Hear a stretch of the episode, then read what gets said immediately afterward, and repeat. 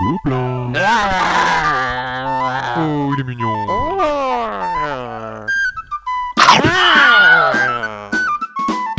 Le podcast du Gobelin Rose.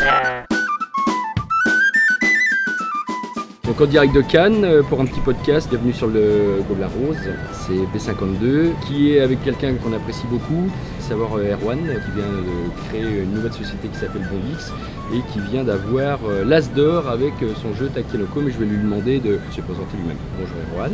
Alors bah, bonjour tout le monde, donc moi c'est Erwan effectivement, je m'occupe euh, bah, de la société Bombix comme tu l'as dit. C'est tout récent, hein, ça, ça a 4 mois, alors après bah, on n'est pas, on débarque pas comme ça, on a aussi un passif derrière, on a travaillé pour d'autres sociétés euh, Un passif. dans le jeu, voilà. donc on a un petit peu d'expérience là-dedans. Alors quand je dis on en fait parce qu'on est deux, donc il y a, il y a Loïc, euh, Loïc et moi, donc Loïc c'est mon frère, voilà. Travaille ensemble. Donc ça fait 4 mois, deux jeux, bientôt un troisième. Donc on a sorti euh, en fin d'année dernière euh, Worlds, qui est un jeu de lettres de, de Frédéric Auré et Guillaume Blossier. Et puis bah, le, le fameux Takenoko euh, qui est sorti tout début décembre de l'an dernier, qui était tout de suite épuisé, qui est en train de revenir et pour lequel on a eu l'As d'or. Voilà. Voilà. Donc félicitations, on est bien Ah, content pour beaucoup. vous. parce Bah, que nous pour aussi que- on est bien contents pour, pour, nous. on, peut, on peut commencer plus mal. Ouais, c'est ça. voilà. Pour les gens qui viennent sur le Gobelin Rose, il y a beaucoup de jeux dont s'est occupé Erwan, à, savoir un de nos Gobelins d'or, euh, La Cité des Voleurs, Intrigo qui était un de mes coups de cœur euh, il, y a, il y a deux ans euh, sur Cannes. En fait, c'est, feu l'édition. Les, ouais, les Asgard. éditions Asgard, on avait fait, je crois, Timeline aussi. une qui- quinzaine de jeux à peu près, jeux extensions, Voilà. etc. Donc Timeline aussi qui est maintenant chez Asmodée. Voilà. Et d'ailleurs, Bombix développe l'application iPad de Timeline aussi. Une, D'accord. petite acti- une toute petite activité numérique euh, Ouais. pour se faire plaisir aussi. Vous êtes venu au jeu, euh, comment euh, on est venu au jeu comment? Bah, Très jeune, hein, voilà, avec des bonnes payes, des trucs comme ça. Ouais. Ouh, c'est un gros. Euh, non, non, j'ai des très très bons souvenirs enfant euh, de la bonne paye. Euh, je n'y ai pas rejoué depuis, mais non, non, c'était c'était très très bien. Donc après, bah, euh, on a découvert assez jeune aussi euh, avec mon frère les, les jeux bah, dits jeux modernes hein, de société. Ouais, ouais. Euh, donc bien sûr les, les Blood Bowl, euh, les euh, Full Metal Planet, bah, comme tous les joueurs. Début des années 90. le premier coup de cœur, c'était les rescapés de l'Atlantide, ou Oui. de l'Atlantide, je sais plus. Oui. Voilà, ça c'était vraiment quelque chose qui m'a marqué. Bah, Asmodée va rééditer là, The Island. donc ça, je suis ravi Ouais. qu'il le fasse. La mécanique est très bonne. Ouais, c'est. Ouais, c'est ouais, le genre de jeu que j'aimerais éditer. Enfin, c'est c'est tout à fait ce genre. De programmation. Ouais, voilà, Ouais. léger, familial, enfin, mais avec un peu de profondeur derrière, quoi. Takenoko, c'est un peu. Ouais, on, est sur la même lignée, un peu. C'est ça, hein, programmation. ouais. Moi, c'est ce que j'aime aussi en tant que joueur. quoi. C'est, je suis pas un joueur de, de- de gros jeux euh, Oui, très oui, lourds. oui. Alors, bon, ça va être paradoxal avec, un petit peu avec ce que je dis, c'est qu'un des jeux qui m'a marqué aussi, c'est, c'est Boss, c'est le premier jeu Hysteria auquel j'ai joué. euh, Ah oui, voilà, j'avais jamais joué à un jeu Hysteria. Ça, c'est un gros coup de cœur pour moi. euh, d'accord. Et je peux pas aller plus lourd que ça. Quoi. Plus compliqué, c'est, trop pour moi. D'accord. Et puis, euh, et puis bah, bon, du jeu de rôle, bien sûr, on a fait beaucoup, beaucoup de jeux de rôle, euh, Bitume, euh, des, des choses Oui, comme oui. ça. Chez Cyrose. Ouais. Puis, euh, bah, en grandissant, moi, je suis passé à la figurine, beaucoup, beaucoup, beaucoup. J'ai, euh, arrêté de jouer aux jeux de société, j'ai fait énormément de figurines euh, pendant des années, jusqu'à il n'y a pas longtemps.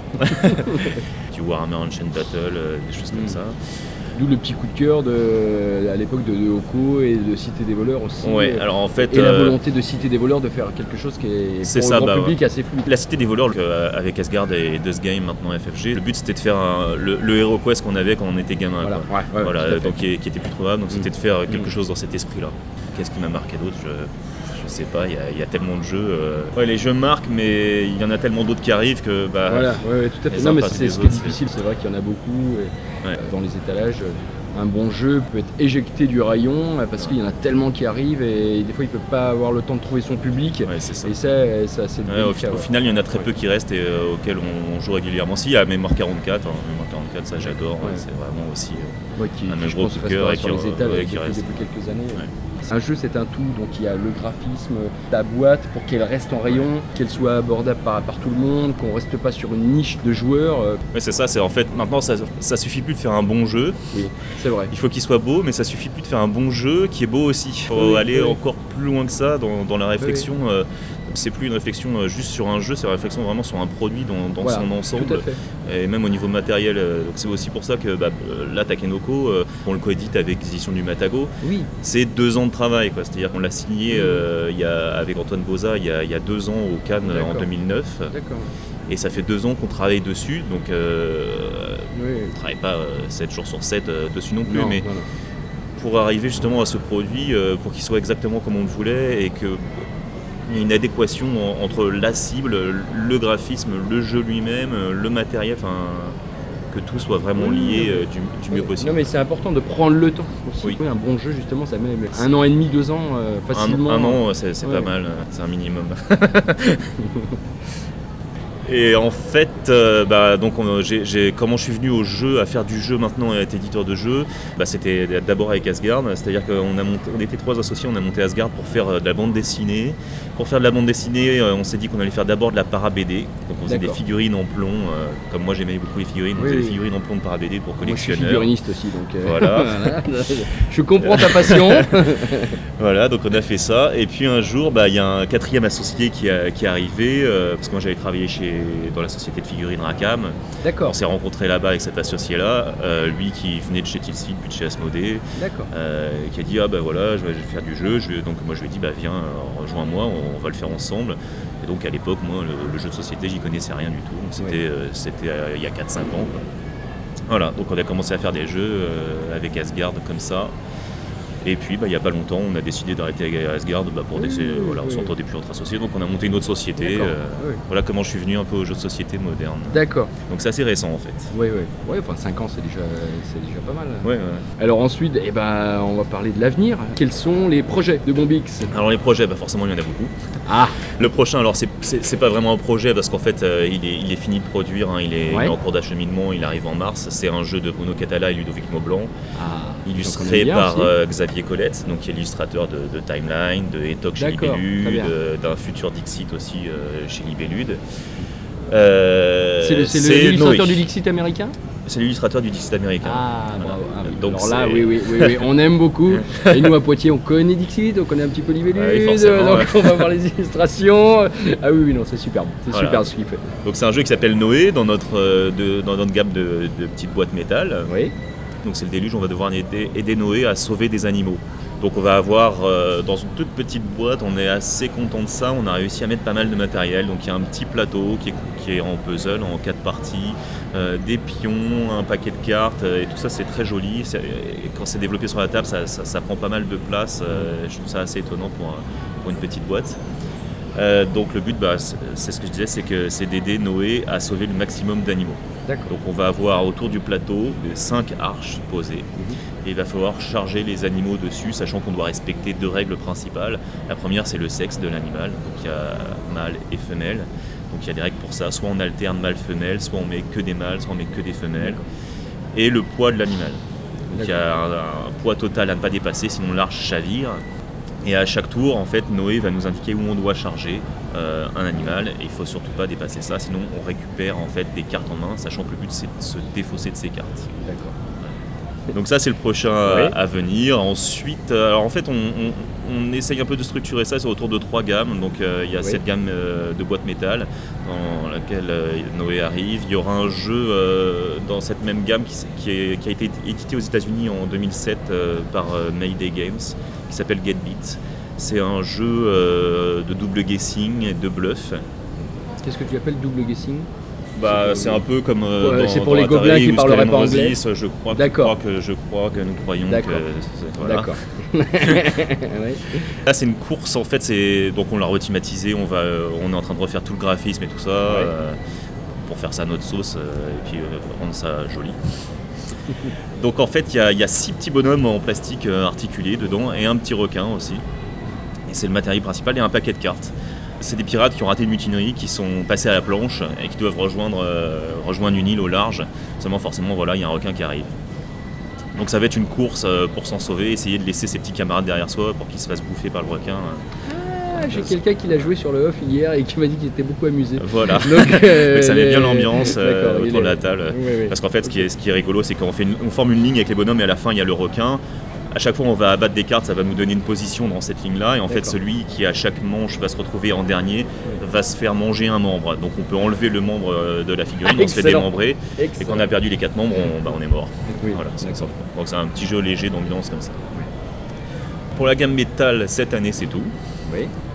Ensuite, on va avoir, bah, il y a la gamme, euh, pour nous, Takenoko, ça va être une gamme, c'est-à-dire qu'on va faire un jeu par an, grosso modo comme ça.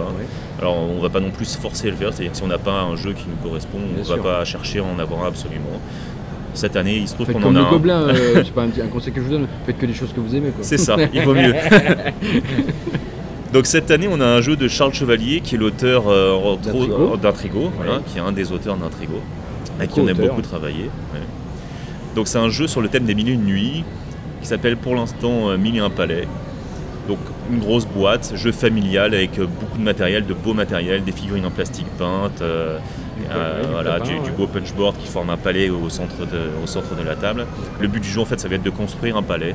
Ouais. Donc c'est un jeu avec des tuiles, euh, un peu façon domino puzzle, c'est-à-dire qu'on va construire un palais et suivant les, bah, les- il y a quatre étages sur le palais, et suivant les, les bâtiments qu'on va mettre, Mhm. ça va faire des combinaisons de- entre les bâtiments pour euh, marquer des points. D'accord. Alors c'est super intéressant parce que visuellement à la fin de la partie, même si on a perdu, on est content parce qu'on a réussi à construire quelque chose de visuellement joli.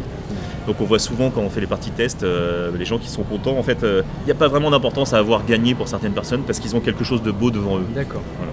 Donc là en plus on est en train de travailler le matériel, avoir des belles découpes de, Mhm. de palais en haut, de- une impression dorée, des choses comme ça. Donc ça c'est ce qu'on travaille pour la fin d'année, pour novembre. Et la troisième gamme qui est entre les deux, c'est un format euh, 20 cm par 20 cm. Donc c'est euh, pour vous faire une idée, c'est format Cosmos de joueurs à Oui. peu près. Kauna ou ce genre de choses. Quoi. Voilà, ouais. Donc là, ça sera des jeux, en tout cas le premier, un, un petit peu plus euh, corsé, moins, moins familial, euh, contraire, enfin moins familiaux, contrairement aux deux autres gammes. Donc le premier jeu, il va s'appeler Gentleman Cambrioler. C'est aussi un jeu de Charles Chevalier. En fait, c'est un jeu des trois auteurs euh, d'Intrigo. Alors c'est illustré par Christophe Madura aussi, qui avait fait euh, Eolis, euh, Dragon Oui. 10, euh, enfin qui a fait plein de jeux, euh, Red November, etc. C'est dans le même état d'esprit qu'Intrigo. C'est-à-dire que les règles, c'est assez simple à assimiler. Par contre, c'est compliqué de. Alors, non, non, Non, pas de pas- draft pas- pas majorité. mais- ma- Si, majorité, oui, mais, mais pas de, il n'y a pas de Pas draft. non, non, c'est de, c'est pas au niveau de la mécanique forcément que ça se ressemble, c'est au niveau du style de jeu. Donc, D'accord. très simple à apprendre, mais par contre, quand on veut bien jouer, bah, il va falloir se creuser les Ce méninges. que j'appelle les euh, jeux à deux dimensions. On se l'approprie vite, mais après, la dimension tactique, euh, voilà, ça, plus ouais. on va jouer, plus on va rentrer dans le jeu et plus on prend notre plaisir. Voilà. Donc là, dans Gentleman Cambrioleur, en fait, chaque joueur représente euh, bah, un des as de la cambriole, euh, Arsène Lupin, etc. On a des personnages plus ou moins euh, fictifs, inventés comme ça.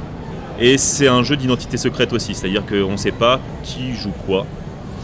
On a cinq lieux posés sur la table pour faire des casses. Et pour faire ces casses, bah, on va avoir besoin de matériel. Donc on va envoyer du matériel, seulement le matériel, chaque, euh, il y a cinq types de matériel différents. Et chaque matériel a une, a une couleur qui correspond à un joueur. Donc on va envoyer du matériel qui ne nous appartient pas forcément. Faut essayer de faire en sorte de ne pas montrer qui on est et en même temps de réussir à avoir la majorité dans chaque lieu pour faire ce casse-là. D'accord.